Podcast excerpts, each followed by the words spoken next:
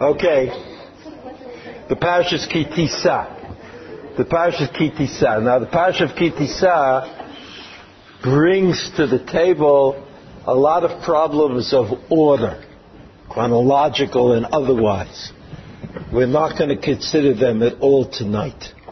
We're going to consider something else. So I just mentioned that so that you should know that those problems are really there.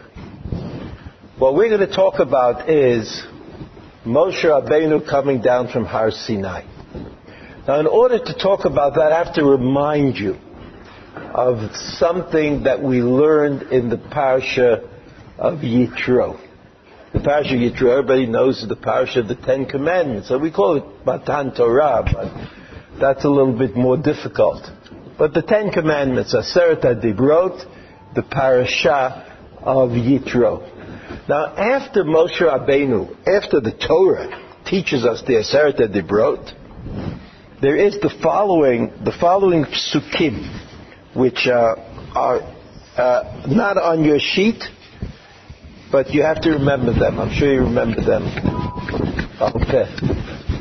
I would have a rule that says that people whose cell phones play certain kind of music can keep them on. But I'm not sure that would make it. Anyway. This is what it says in Yitro.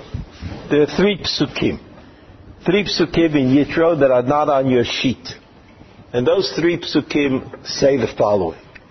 V'chol ha'am ro'im et ha'kolot v'et ha'lapidim v'et kol ha'shofar v'et ha'har ashen v'yar ha'am v'yanu v'yamdu mirachok. Again, we're not talking about chronology. But this has certainly got to do with Moshe Rabbeinu bringing the Torah to B'nai Yisrael. The first time meaning Vav Sivan, the sixth day of Sivan. The entire nation, Ro'im et HaKolot, right? That's a kind of difficult pasuk, but it's comforting to know that there's something we don't understand. They see the voices. That sounds good.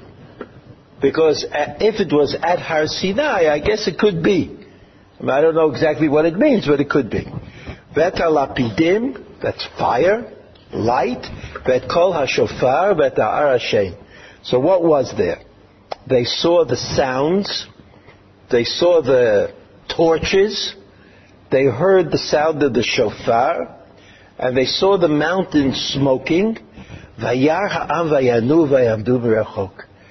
they decided that they were scared, frightened, and they didn't want to come close to this scene. It was too much for them. And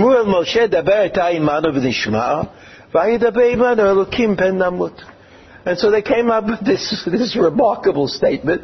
B'nai Yisrael, right? The Jewish people who were chosen, who were in Mitzrayim, who got out of Mitzrayim, who came to Har Sinai. The whole Jewish history is about getting to Har Sinai. So they say to Moshe Rabbeinu, look, this was very nice, very exciting event. Could you count us out of it in the future? We'll just wait for it to happen. And when you, Moshe Rabbeinu, come, you'll tell us what happened at Har Sinai. But it's a little too hot for us, a little too exciting for us, a little too much light, too much smoke, too much noise, too much of everything. And so B'nai Yisrael said that. Daber ta imanu v'nishma'a, val yidaber imanu elokim me'epen namut. Vayomer Moshe la'am al tira'u, ki levavu dasot ichem ba'elokim, vavu tiyeh yirato b'nechem levilti techetau. So it's like another Moshe Rabbeinu tries to argue with them. Don't worry, it's a nisayon, it's a trial, right? He says all kinds of things. Next pasuk, Vayamod ha'am merachok u'Moshe nigash el arafel asher sham ha'elokim. So you see that B'nai Yisrael made a choice. They made a choice based on their visceral reaction to what was going on. And they suddenly realized that they were afraid. They were not afraid, I guess. It wasn't fear of the presence of God. Not that kind of afraid. It was like afraid. Right? The whole thing is going to come tumbling down. The fire is going to spread. The sound is going to overwhelm them. That's what they were afraid of. And so they said to Moshe Rabbeinu, you go up on Har Sinai. And in fact, that's what happened. This story is told again in the book of Devarim by Moshe Rabbeinu. Moshe Rabbeinu speaks. He does it a little bit differently. But that's not the point. I just want you to remember that B'nai Yisrael chose not to participate in Matan Torah as much as they might have. I mean, no one told them to move back. No one told them that Moshe Rabbeinu would do it by himself on his own for the benefit of the Jewish people. Rather, I mean, everybody understood that that's what they were doing there. They were standing at the foot of Har Sinai in order to come close as possible. In fact, HaKadosh Baruch Hu told them in chapter 19, Perikutet in Yitro, no, you can't come. You can't go up to the top of the mountain. You can't go with Moshe Rabbeinu. And so the impression is that they would have wanted to go. They were stopped. It's called a gvul. There are limits. Not everybody goes every place. But everybody wanted to go. Everybody wanted to be there when this unique event in history, not Jewish history, but in all history, was about to take place. I mean, they knew that. But after having a trial, so to speak, Vav Sivan, Moshe Rabbeinu goes up at Har Sinai. The event is taking place, but Israel say, well, no, you don't have to stop us from going up anymore. We're not interested. In fact, we like this idea that you, Moshe Rabbeinu, will represent us. We can even take a few steps backwards. Right? That's what the Pasuk says. I know you don't have the Pasuk in front of you. It says, Vayar ha'am vayanu'u. Vayamdu mirachok. And the nation saw what was going on. B'nai Yisrael. Vayamdu mirachok. That's the end of the story. Of the Matan Torah, of the Parsha of Yitro. And then Moshe Rabbeinu, of course, went back up on Har Sinai. And he was going to stay there for 40 days and 40 nights and get whatever HaKadosh Baruch Hu was going to give him, which was some combination of the writing on the Luchot, what was written on the Luchot, and what we call Torah. Now, Torah Shebichtav, Torah Shebalpeh, right? Some kind of, like Moshe Rabbeinu learned the Torah in Har Sinai. What exactly it was that he learned, it's hard for us to determine exactly. Because if you would ask, as the Gemara asks, did he learn the parasha of Bil'am on Har Sinai? Remember Bil'am?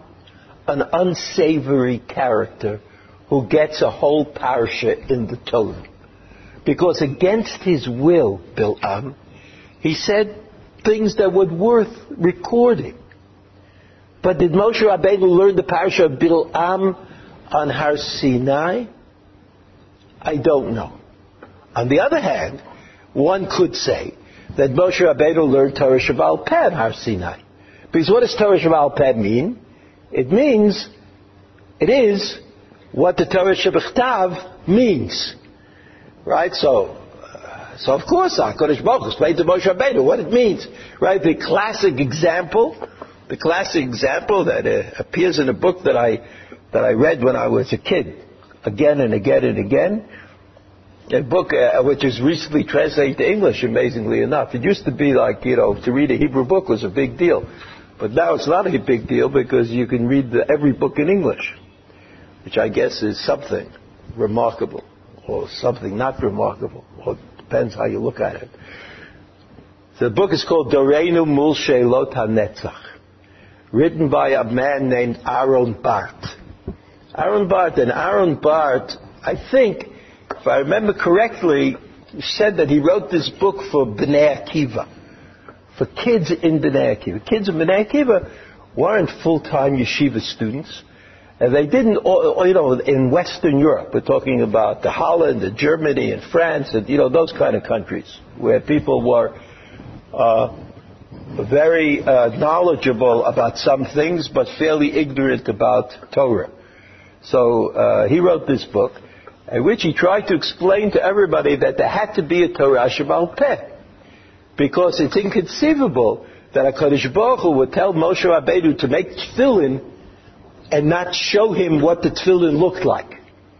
Therefore, there had to be a Torah Shebalpeh. It's inconceivable. HaKadosh Baruch Hu would tell Moshe Rabbeinu to tell all the people to build a sukkah on Sukkot, but not tell him what a sukkah looked like. Because the sukkah, our sukkah, doesn't look exactly at all like the kind of Sukkot that these farm laborers build for themselves to get a little shade on the hot days. So that Torah Shebalpeh, which is the correct understanding of the Torah Shebichtav, this he wrote in that book. I think it's not a bad argument. You could try it. Try it around the table on Shabbos, see how it goes. Not bad.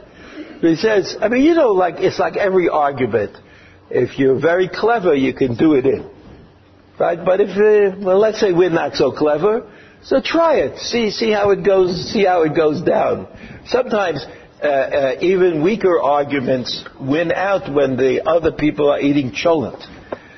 This cholent is like a stress, a very strong stress on your mind. It's very hard to think clearly when you're eating cholent. So you could try it. So he said Torah Shebalpeh is implied. I don't mean he was the first one to say it. He said it in this book that I read when I was a kid, and that was written for young people who didn't have anybody to talk to.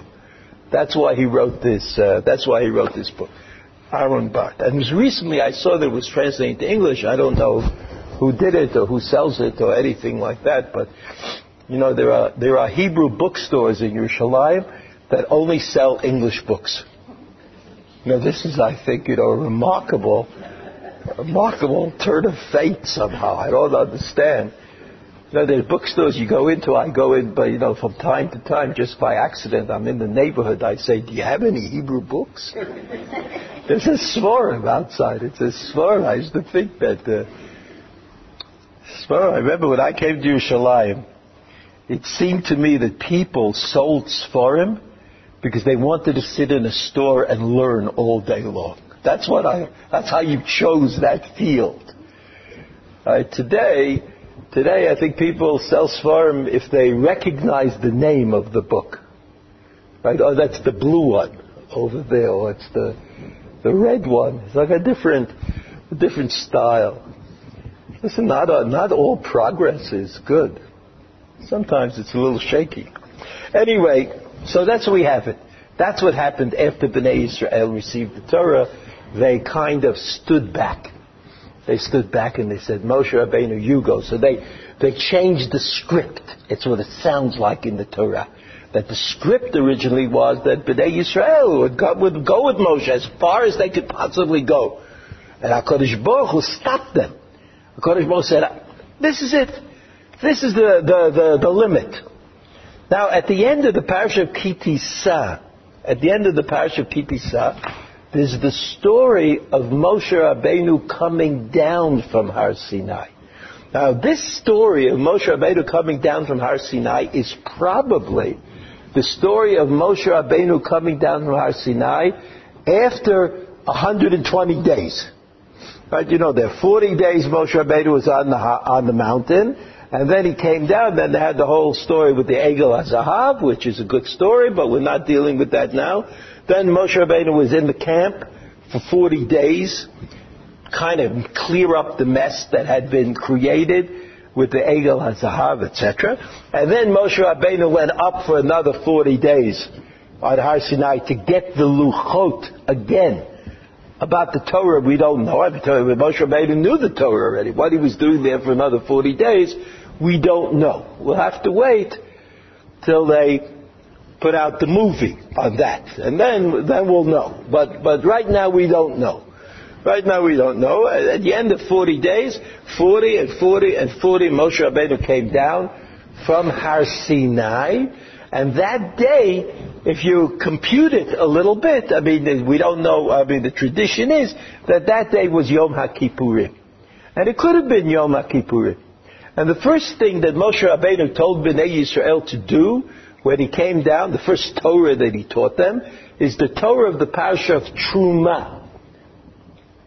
Truma, that's 2 weeks ago, right? There was Truma, and then Tetzaveh, and now we're up to Ki Tissa. When Moshe Rabbeinu came down from Har Sinai, he taught them Truma. The first thing he told them was, what HaKadosh Baruch Hu wants of B'nai Yisrael is to build the Mishkan. So we have more or less, even though we have questions, why does this come first, or why does this come second, or why is this here, why is this there? But that's what seems to have been the order. Now when Moshe Rabbeinu came down from Har Sinai, if you look at the sheet, Shemot Perek Lamed Dalet Pasuk Kavzayin, we're going to, we'll look at it and make a, try to make a few comments. Vayoma Hashem el Moshe, K'tav lecha et advarim ha'ela, ki al pi hadvarim ha'ela karati itcha brit ve'et Yisrael. K'tav lecha is problematic, right to you, for yourself. So, but, you know, it could mean write yourself. You write. You do the writing. You know, you haven't got anybody to help you. It could mean that.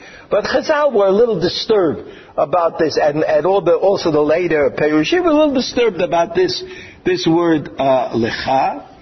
And then it's et advarim ha'ele. Ki al pi advarim ha'ele karati itcha brit ve'et Yisrael. I mean, who knows what the advarim ha'ele are? The Torah Shebichtav. Probably, the things that Moshe Rabbeinu learned at Har Sinai, where he wrote it, I don't know, and what was written. It's a kind of a mystery. Rashi doesn't help us much. He says, Lo atar Rashai l'chtov Torah Shebalpeh. Rashi says it's a kind of a general idea. Ktov lecha Torah Shebichtav. But na Torah Shebalpeh. So it wasn't exactly that HaKadosh Baruch Hu was saying to Moshe Rabbeinu something he had to do right now. But he was telling them a general, he was giving a general instruction. And the general instruction was, Ktov lecha, what is permitted to be written. And don't write the things that are not permitted to be written. Okay, so we have a difficult pasuk, but we have some idea of what that pasuk is about. Pasuk kafchet. Vayisha mimashem 40 yom v'arbaim laila. Lechu lo achal umayim lo shata v'echtov al luchot devrei abrit asara hadvarim. So Moshe Rabbeinu wrote on the Luchot Aseret HaDibrot. So this is a different story. You know that they were Luchot, and the Luchot were broken, and now Moshe Rabbeinu brought stones and he wrote the second Luchot. The first Luchot were apparently written by HaKadosh Baruch Hu. The second Luchot were written by Moshe Rabbeinu, indicating that they had a different status. There was a different quality to them. They were not the same. In other words, history doesn't, in this story, doesn't repeat itself, but it's only a reflection of itself. And when you look carefully at what happened, you see that it's not quite the same. It's not quite the same. So that's what it says. And it says, Lechem lo achal umayim lo shata. It's like emphasizes this. Remarkable that Moshe Rabbeinu was able to spend 40 days without eating. V'echtov al luchot devrei abrit aseret hadvarim. Pasuk kaftet. V'hi beredet Moshe mehar Sinai shnei luchot ha'idut b'yad Moshe. So this is like the story is being given to us in an encapsulated way. So Rashi says, V'hi beredet Moshe k'shevi luchot achronot. That means the latter luchot. Right, the former Luchot already broken and put away in an ark someplace. Right, not the ark of the Mishkan, but a different ark. And the Luchot are there. Now Moshe Rabbeinu comes down. He comes down B'Yom HaKippurim, Rashi says. Rashi says several times in his commentary that this took place on Yom HaKippurim. And then the last phrase, again, you see before the last part of Pasuk Kaftet, Moshe lo yada ki karan Or Panav Bidabro Ito. Now this creates a tumult. You know what a tumult is? This is really like creates excitement. People look at me, I'm talking about for people who look at the Chumash and read Psukim. For them, this created a bit of excitement. How did this get into the story? What is this Karan or Panav? First of all, I don't know what the words mean exactly. So let's take as a jumping off point, let's take Rashi. Rashi is Karan, Lashon Karnayim. And this was, in the Middle Ages, in the time when people used to paint paintings of things like scenes, not like today, where people don't know anything about anything, so you just spritz paint on the canvas. But there was a time people knew about the Chumash, and they knew about stories, and they used to paint them. So this Rashi, I don't know if it's only from Rashi, but this Rashi made a strong impression. Lashon Karnayim, horns. The light came out of Moshe Rabbeinu's head like two horns, except they weren't horns of horn, they were horns of light. And a lot of paintings that you might find or look at or have the pleasure or displeasure to note have light coming out of Moshe Rabbeinu's head that looks just like horns. Sha'or mavhik ubolate kamin kerem. This Rashi tried to explain it to you. Mav is bolate, it comes out, and mavhik, it's shiny, and it looks like a horn. Umeheichan zacham Moshe l'karnei ahot. So here Rashi gets right to the jugular. Rashi gets to the jugular. By that I mean, Rashi is going to explain the unexplainable part of this story. And the question is, where did they come from, these horns? Were they in a horn bank on Har Sinai? I mean, we don't find that HaKadosh Baruch Hu gave horns to Moshe Rabbeinu. Horns of light or any other kind of horns. So whether Moshe Rabbeinu turned a switch on the way down from Har Sinai and he lit up? I mean, what has this got to do with the story? What's it got to do with Matan Torah, that Moshe Rabbeinu had light coming out of his head? Rashi asked the question. Rashi asked the question based on the Medrash. Rashi doesn't ask questions that haven't already been asked. But he focuses our attention on them. And what was the question? Where do they come from? Raboteinu amru. Min ha-me'ara shenatan HaKadosh Baruch Hu yado al panav shene'emar v'sakoti kapi. Perek Lamed Gimel. That's what it says. Perek Lamed Gimel. This pasuk is also not. I just have to remind you that this is really the most difficult part of the story of the relationship of HaKadosh Baruch Hu and Moshe Rabbeinu. In this story, Moshe Rabbeinu says, Perek Lamed Gimel, pasuk Yudchet, Vayomar, Hareini na et kvodecha. HaKadosh Baruch Hu says to Moshe Rabbeinu, Vayom Hashem el Moshe, gam et hadavar hazeh shedibarte yaseh ki matzata chen be'einecha ve'eda'acha b'shem. Moshe Rabbeinu wants a promise after the Chet HaEgel, after the forgiveness, that everything will somehow work out. And Moshe Rabbeinu, and HaKadosh Baruch Hu says to Moshe Rabbeinu, matzata chen be'einai.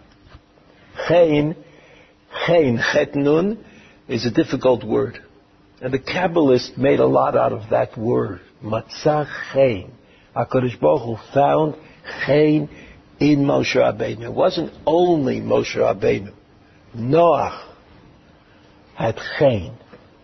But that was not what Avram Avinu had. Right? There's something to think about. Matzah chen. Vayome hareini na et kvodecha. Moshe Rabbeinu seizes the moment. And he says, if we were like Maimonides, or the Rambam, so we would say that Moshe Rabbeinu wanted to know, K-N-O-W, about God. He wanted to know more. Hareini na et kvodecha. Tell me more. Vayomer ani avir kol tuvi al panech v'koyed Hashem lefanecha v'chanoti yedei asher achon v'chamti et asher arachem vayomer lo tuchal l'rot et panai ki lo yirani ha'adam v'chai. So HaKadosh Baruch Hu says to Moshe Rabbeinu, there's a limit. You cannot see the face of God. Man cannot see the face of God. So whatever that means. I don't know what it means. But I'll say like Ke'ilu, I know. I'll make believe. So I say, up to knowing God is Adkan. We're just like Matan Torah. Adkan. So Moshe Rabbeinu said, I'm not like B'nai Yisrael. I'm not running away. I would go closer. But I realize that I got as close as you could get in the world. I mean, I don't know what to do. I'm on top of the mountain. Right? I was on top of the mountain where God, where the kavod of HaKadosh Baruch Hu was to be found. So in order to get closer, you have to give me a path. That's what Moshe Rabbeinu said. I want to get closer. So the HaKadosh Baruch Hu said, you can't see Panai. That close you can't get. Nikrat Atzur is a crevice in the rock, which Rashi here calls Me'ara, a cave. I will put you in the cave. V'sakoti kapi alecha ad avri. V'asayotit kapi v'ayita et achorayu padai lo yeiro. So God says, with my hands, what are the, I don't know. I mean, I'm waving my hands, but I don't mean that's what we're talking about. I don't know what we're talking about. HaKadosh Baruch Hu says, my hands will cover you and you won't be able to see my face, and after I pass, so to speak, then I will remove my hands and you'll see my back. So if we translate it Rambamistically, you would say, oh, you want to see everything? No, that you can't see. That you can't understand. You want to understand a little more than you understand now? Okay. I'll give that to you. Now, how did this get into Rashi? Rashi asked the question, Rashi asked that great question, where did these horns come from? Horns equal light, right? Horns equal light. We'll call them horns. They're not horns. I don't know what they are. But they're not horns. As we will see later on, they're not something sticking out of Moshe Rabbeinu's head. It's light. It's like laser beams. You could see them. Right here you don't see the light. Right? The light is diffused in the room. So it's all light. But you don't see a ray of light. So that's like maybe that's how it was. Maybe Moshe Rabbeinu had rays of light. But again, you know, it's okay to speculate. As long as you know for sure that you don't really know. So speculation is a way of making it easier on ourselves. Because you have to say something. I want to talk about this pasuk, so I can just stand there and say nothing. So I say something. But that doesn't mean that I know what I'm talking about. Adarabba, it's a human weakness. We talk about things. We don't like just stand there in awe. We don't look at pasuk in the Chumash and say, oh, wow, you know, like, let's go on to the next pasuk. We always say something, you know, we say something. So when we say something, we devalue the pasuk a little bit. Because the pasuk is talking about glory, right? The presence of HaKadosh Baruch Hu. We don't know too much about that. But we say it anyway. We say it. So here's Rashi. Rashi said, if you look again, Rashi in Pasuk Kaftet, Rabbeinu Amru, Beheichad Zachar Moshe leKarnei Ahod. So where did these Karnei Ahod come from? Everything comes from somewhere. Moshe Rabbeinu didn't pick them up in the Har Sinai. You know, they weren't just lying on the ground. They weren't like these long life batteries or something. Where did they come from? Meaning, when did HaKadosh Baruch Hu give this to Moshe Rabbeinu? So Rashi says, Rabbeinu Amru, min ha-me'ara, right, nikrat atzur. Moshe Rabbeinu is put into this cave, and then HaKadosh Baruch Hu passed by Moshe Rabbeinu, V'ra'at achorai. Right? Shenatan HaKadosh Baruch Hu yado al panav. Remember, God placed his kaviyochol hand on Moshe Rabbeinu's face so that Moshe Rabbeinu should not see God like passing, but then it was taken away, and then he saw the back, so to speak, less of God, but more than anybody else. And that contact, that connection, that's a connection, that's a contact, right? Right, if you say, Dalif ne mi'ata, that's because God is there. In shul, don't you say that? Put it on the front of the shul. What do they have here? It's like very modern to take another pasuk, right? Like, you don't want to do, well, you want to do what the Jewish people have done for the last 2,000 years? Nah. They take a lot of psukim, so they take a different pasuk. But there once was a time that people in shul would be careful to say Dalef ne mi'ata, to put it right in the front of the shul, because that's what a shul is. That's what a shul is. It's the place, it's a Mishkan Ma'at. That's what the Gemara says. Mishkan Ma'at. It has the capacity to be a Mikdash. But it's unlike the Mishkan, that God was there. The Mikdash Ma'at needs a little effort. You have to lifnei mishat ha'omed in order for HaKadosh Baruch Hu to be present, right? It's like a deal. It's a deal. Shul is a deal. That's why you go to shul, because you want to get the deal. You want to get the deal. You don't have to go to shul. You can daven at home. I mean, except for certain selected portions, right? But I'm saying in general. Yeah, you can daven at home, but you don't get the deal. You don't get the deal. Let's say women have a certain advantage. Like during the week, they don't daven in shul usually. I'm not telling anybody what to do, but they don't daven in shul usually. So they have the advantage of no one to talk lashon hara with. They're davening at home, so they talk to the wall. I mean, you know, it's like, but they miss out on the dalif name miatam. Unless they make it in the house, they make a little corner where they always daven, like a davening corner. That's a good idea. But I'm not making a suggestion. If I had any suggestion to make, I'd try to become Rosh Memshalah. But I don't have a suggestion. So you see that Moshe Rabbeinu got the Karnei Or from some place. And the place he got them from was a connection with HaKadosh Baruch Hu. And that the connection to HaKadosh Baruch Hu left a roshan, left an impression. And that impression was not just intellectual. It's as though the Torah is teaching us that you can't come face to face or face to back to HaKadosh Baruch Hu and just come out with an idea. It's not just another chapter of the Guide to the Perplexed. It's a real. I mean, it can't not affect you. It can't not affect you. I mean, you come into contact with such a thing, with such an with the idea. So you become different. How did Moshe Rabbeinu become different? He became light. He became light. Now, what's the reaction of B'nai Yisrael?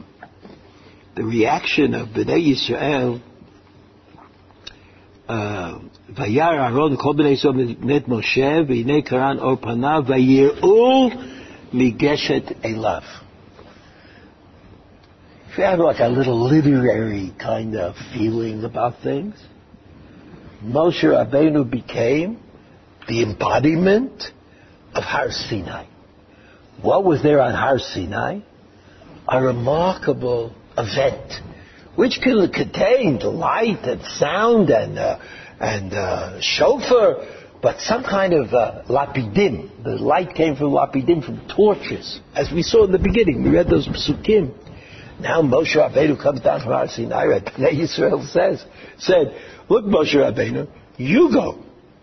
And when you have something to tell us, come down and tell us. And all of a sudden, here's Moshe Rabbeinu coming down from Har Sinai, and he's Har Sinai. You know, it was this idea that God is present in our midst. This idea, which today means all kinds of strange things, but in those days meant Har Sinai. We don't want to go there. We don't want to experience that. Here's Moshe Rabbeinu coming back to them, and he's that. He is the light of Matan Torah. He is the Moshe Rabbeinu who came so close to HaKadosh Baruch Hu that he turned into the light. So B'nai Yisrael, they haven't changed. They're the same as they were before. And the end of the Pasuk says, Vayir'u migeshet elav. And they were consumed with fear. The same fear that they had before. Remember, 120 days earlier, they were afraid to come close to Har Sinai because of coming close to God was, sort of physically close to God was too frightening. And they sent Moshe Rabbeinu to be their agent. And here's Moshe Rabbeinu coming down from Har Sinai with Har Sinai. He's Har Sinai. So of course, what do? They suddenly realized that Har Sinai was walking in their direction. So they turned around and they went back. They ran away. Vayeu migeshet elav. Vayikra aleihem Moshe. Let's look at the Rashi. Look at the Rashi. Rashi sometimes is like, you don't want to miss it. Rashi says, look at how great the power of transgression. He compares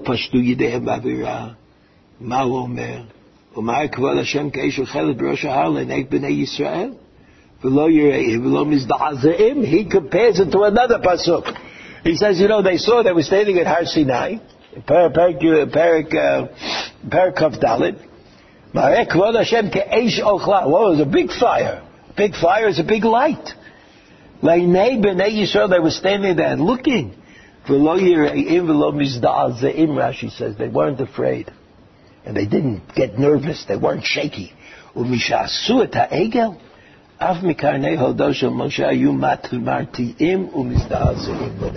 Egel Azar, and they knew they were caught in the act, and they were not the same B'nai Yisrael that came to Har Sinai anymore. They suddenly, everything frightened them. Okay, that's not the point that I made. That's the point that Rashi makes. Anybody who wants to take Rashi's point over my point, you've got full permission to do that. But my point is, that after Matan Torah they were afraid. That's what the Torah says in the parasha of Yitro. They were afraid, they stood back. And here again, when Moshe Rabbeinu comes down from Har Sinai, they're afraid and they stood back.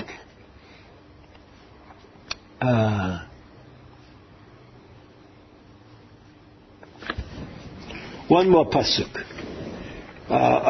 We'll get to it. Pasuk Lamed, Vayar Aharon L'chol B'nai Yisrael et Moshe, V'hinei Karan Or Panav Vayir'u Migeshet Elav. Pasuk Lamed Aleph, Vayikra Lehem Moshe V'yashuvu Elav Aharon V'chol HaNesi'im Ba'ida V'yedaber Moshe Alehem. So Moshe called them back, but the people were still afraid. The people who came back to Moshe Rabbeinu were Moshe and Aaron and the Nesi'im, the great leaders of Am Yisrael. But the people did not. And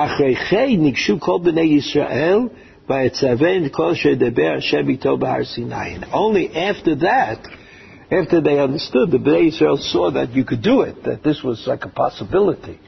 So they also came to learn the Torah from Moshe Rabbeinu. Vayechal Moshe midaber itam, vayitain al panav masveh.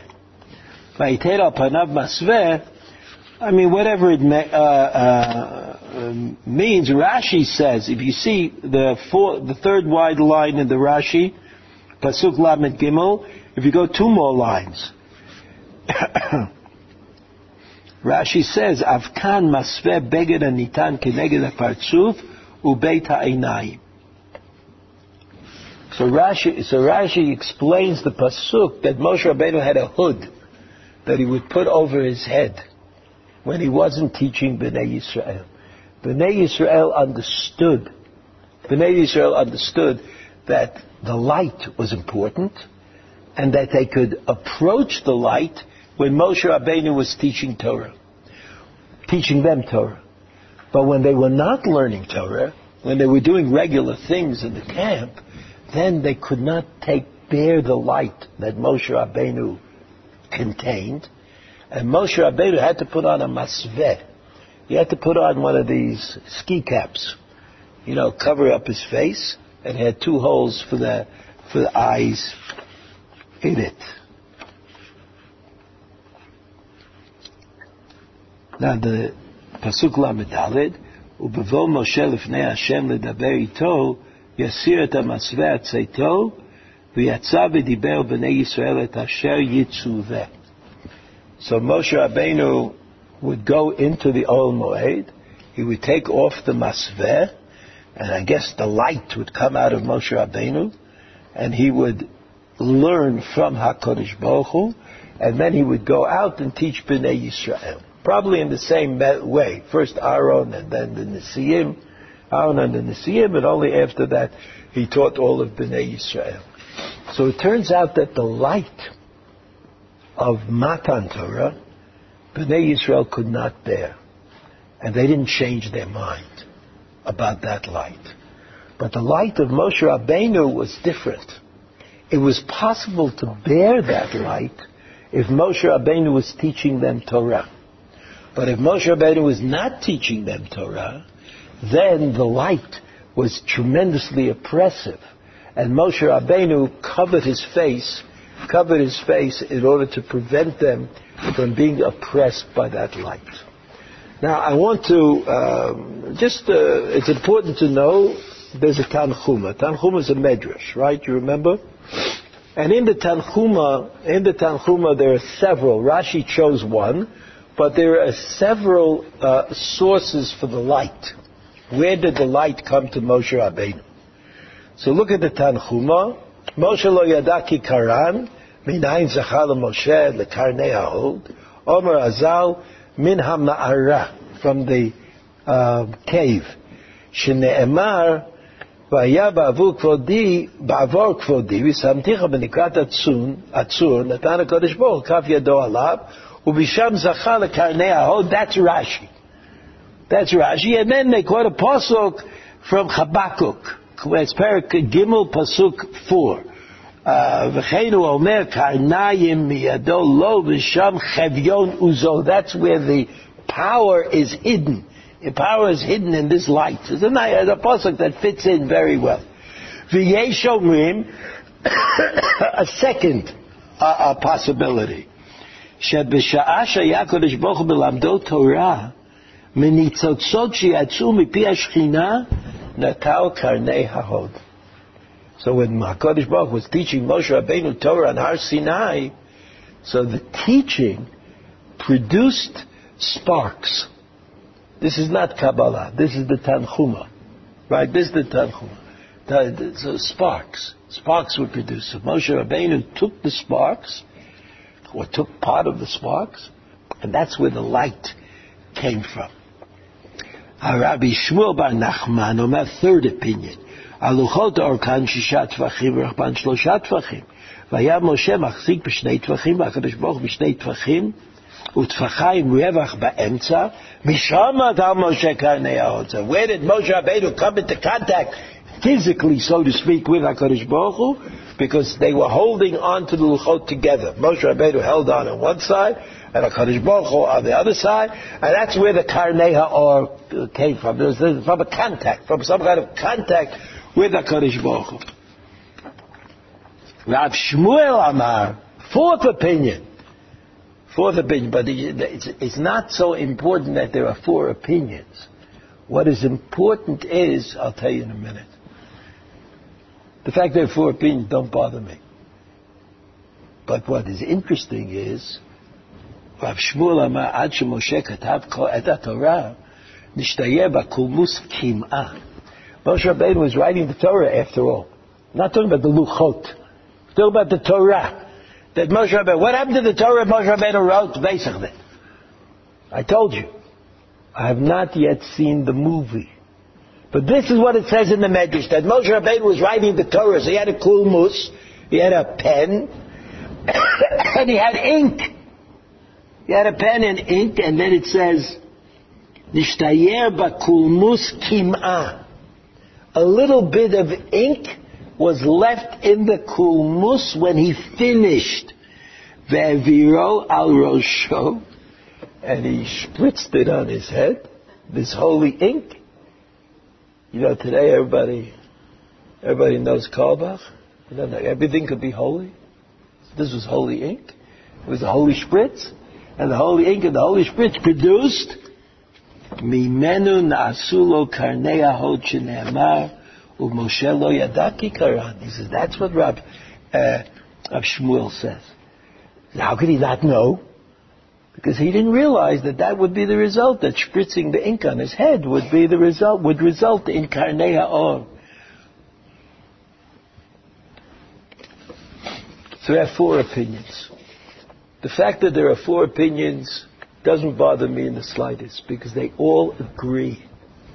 They all agree that the light came from a special connection, a contact that Moshe Rabbeinu had with the Rebbeinu Shalom. How that connection took place? Was it here? Was it there? Was it this way or that way?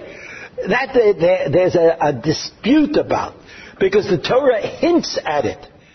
But there is no dispute about the fact that the Karnei Or represent Moshe Rabbeinu on a higher level. Something happened to Moshe Rabbeinu. Okay, let's turn over our sheets. The Mei Hashiloach, right, the Ishbitzer. The Ishbitzer published in Chelik Sheni. There are two volumes. The Mei Hashiloach is published in two volumes.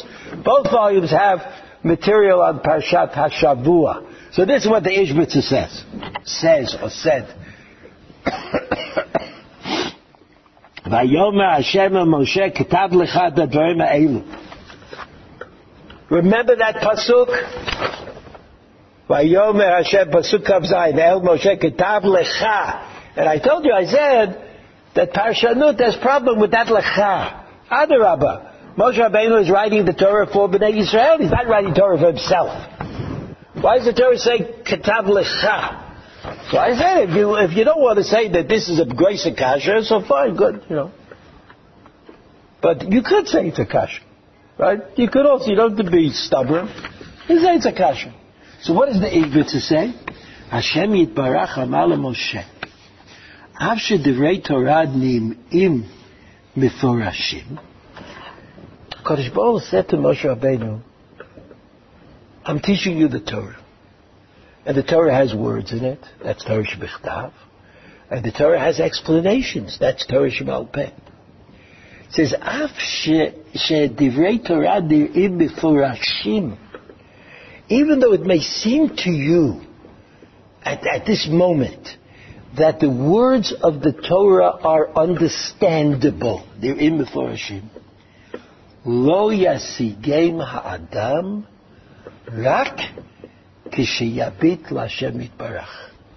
The only way that man can really understand the Torah, not just translate the words, and not just have interesting ideas about the words you've just translated, but understanding the Torah, meaning understanding the intention of the Rebbeinu Shalom in giving the Torah. That's what understanding is. Today, we play by different rules sometimes. Not we, but some people play by different rules. The Mei Hashiloach says, HaKadosh Baruch Hu said, K'tov lecha et hadvarim ha'elu, write it for you, because after the Torah Nimim Farashim, Mikol Makom Lo Yisigem Ha'adam, Rak Sheyabit Hashem Yitbarach. The only way to get the Torah is the way you, Moshe Rabbeinu, are getting the Torah. Where you are looking face to face in some way at HaKadosh Baruch Hu who's teaching you the Torah. You need a teacher who knows the Torah. And who's the teacher who knows the Torah for Moshe Rabbeinu? It's HaKadosh Baruch Hu Kaviyachol. Ki Moshe Rabbeinu ratza sheyikba'u kol hadavar Torah V'lev kol nefesh b'Yisrael yated shalot tamut me'olam. And Moshe Rabbeinu was desirous that just as he learned the Torah, as face-to-face confrontation with HaKadosh Baruch Hu. HaKadosh Baruch Hu was the teacher of Moshe Rabbeinu. That's clearly stated, and the Rambam says it in Hilchos Talmud Torah. HaKadosh Baruch Hu taught the Torah to Moshe Rabbeinu. Ki Moshe Rabbeinu, which was Yigvor, called the Rabbeinu, called Nevish, Yisrael, Yated. He wanted that every single Jew would have the Torah in his heart, a tent peg, a yateid, shalot amut la'olam, that would never waver, it would never be shaky. Ve'yishiv lo Hashem yitbarach. In other words, k'tov lecha, Hashem said, write it for you because you really understand it. And Moshe Rabbeinu said, okay, I really understand it. I want to be able to teach it and get the same result that HaKadosh Baruch Hu got teaching me the Torah. Moshe Rabbeinu Ratzashi B'u Kol Divrei Torah B'Lev Kol Nefesh B'Yisrael Yatei Shelo Tamut La'olam V'Yishiv Lo Hashem Yitbarach Shelo Yuchal Lahavin HaDivrei Torah Kol Nefesh K'mo She'Moshe Rabbeinu Havin. They'll never be able to understand what you understand. Ya'an Shehu mabit l'Hashem yitbarach biyoter, because Moshe Rabbeinu is looking clearly at HaKadosh Baruch Hu when he's learning the Torah. Rakol echad yavin lefi madregato. That's what the Mei Hashiloach said. But if we were writing this Dvar Torah, we would say that the Mei Hashiloach could have said it differently. He could have said, and why did Moshe Rabbeinu come down with the Karnei Or? Because the Karnei Or made Moshe Rabbeinu in loco HaKadosh Baruch Hu. That was the light of God. It was the light that came from the touch of HaKadosh Baruch Hu. Either the Nikrat Hatzur or the dio that he used to write the Torah, so that when HaKadosh Baruch Hu said to Moshe Rabbeinu, K'tav lecha, Moshe Rabbeinu said, but that's not what I want. I don't want it to be only lecha. I want B'nai Yisrael to be able to benefit from the Torah. So Moshe Rabbeinu came down with the Karnei Or. And it's interesting that learning Torah, B'nai Yisrael were able to withstand the light. Not learning Torah, they were not able to. So Moshe Rabbeinu on Har Sinai was able to stay 40 days and 40 nights without eating and without sleeping. He was constantly involved in the light of the Torah. But B'nai Yisrael, they couldn't do it without eating and sleeping. So Moshe Rabbeinu had to wear a masveh. He had to cover up his face when the people were not learning Torah, when they were eating and they were sleeping. They couldn't stand the light of the Torah. And I think I want to finish with a story. Somebody told me once that when you tell stories, everybody appreciates it. So, you know, some people always do the opposite of what they tell them. So I don't like to tell stories. But here's a story from the best. A story from the best. As you see, it's in the internet someplace. Right? It's not the... It's like today when you want to reference something, when you want to say something is real, authentic, you say, oh, I got it from the internet.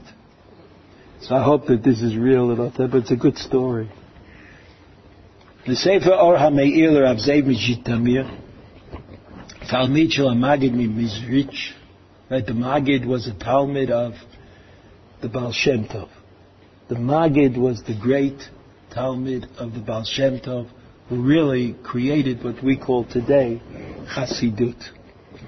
Katuv, Ki pam haya nachutz latalmidim ladat inyan rachok mimezhibush. Mezhibush, where the Baal Shem Tov was. That was the name of the town. And the people, for some reason, the people in the town had to know something about what was going on, say, in Kiev, very far away. I remind you, in the early 18th century, there probably were not too many phones or telegraphs, and the horse and buggy would take a long time to get from one place. They had to know right away. So Patach HaBesh, the Sefer HaZohar, so the Besh opened up his copy of the Zohar, Shaya Munach Al HaShulchan. It was always there, you know, on the table that he was learning on.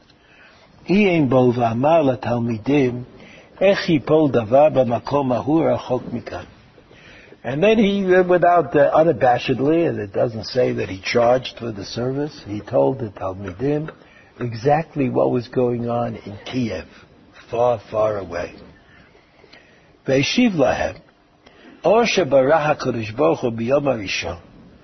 light that HaKadosh Baruch Hu created on day one, Vayomer Elokim Yehi Or. Haya Adam Harishon Ro'eh Bo Misofa Olam Ad Sofa. Adam Harishon used that light and was able to see what was going on from one end of the world to the other. Because that's what light is. Light enables you to see. Okay, today, light only enables us to see a certain distance. But if it was the light that was created by HaKadosh Baruch Hu on the first day of creation, that light would enable you to see from one end of the world to the other. Hainu, that is to say, Bisof Alma dit Kasya Milamala Limata. This is a phrase that's well known in the Zohar, and it means from the end of the world, from the edge of the world that is covered up, which goes from up to down, and until the end of the world that is uncovered, that comes milamata limala. In the Kabbalah, I always thought that there was some relationship that could be established between heaven and earth, between the world of God and the world of earth. There was some kind of... and so the that God created made that possible. Remember that in Bereshit there are certain stories about how people wanted to get to heaven. Remember that? People wanted to get... They thought they could get to heaven. They knew they could get to heaven. And this would not have been a good idea. But there was something in the world that made them think that way. Ra'ah she'ein ha'olam kedai l'shtamesh bo. So HaKadosh Baruch Hu saw that people, they can't really be trusted. They can't, well, you can give them this light, they're going to try to go to heaven, they try to bring heaven down to earth. Amad v'ganzo. So HaKadosh Baruch Hu hid that light away. Heichan Ganzo. Where was it lit? Where was it hidden? It was hidden in the Torah. V'im adam lo mei Torah lishma. This is the Baal Shem Tov says. It's like not a story where anything happens. It's just a story about learning Torah. So the Baal Shem Tov says, Im adam lo mei Torah lishma, me'ir lo misofa olam v'atzofo. A person who learns Torah for its own sake, the light, that light of Vayomer Elokim Yehi Or lights up the world from one end to the other, meaning from the bottom to the top, from the top to the bottom. And so the story is told that this happened several times. So that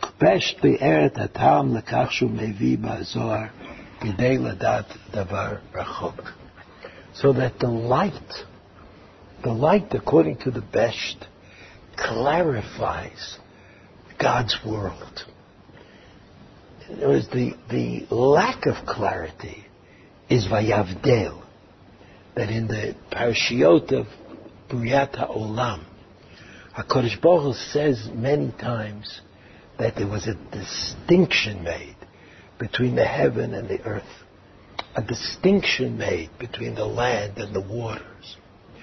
But that's not because the distinction is the ultimate sense of things. that ultimately there's heaven and there's earth. But that ultimately there's a synthesis between the heavens and the earth. Heavens make sense on earth if you have the light. If you have the light which connects. And if you studied physics, you know that light has special qualities. It goes as far as anything can go. When we decide how the universe is, so that'll be as far as it goes. But if the universe will go on forever, the light will also go on forever. So that light is found in the Torah. That's what the Besh said. Who put it in the Torah? Who made it part of the Torah? That was Moshe Rabbeinu. Because as the Mei Hashiloach said, Moshe Rabbeinu wanted to teach B'nai Yisrael Torah as he had learned the Torah. He wanted them to have the light. And the story is that there really were some people who were able to use the light of the Torah to see God's universe as a complete, as a whole. So they came to the Baal Shem Tov, who apparently had some connection to this light. And they said to the Baal Shem Tov, what's going on? What's happening in the world? He told them. He would open the Sefer.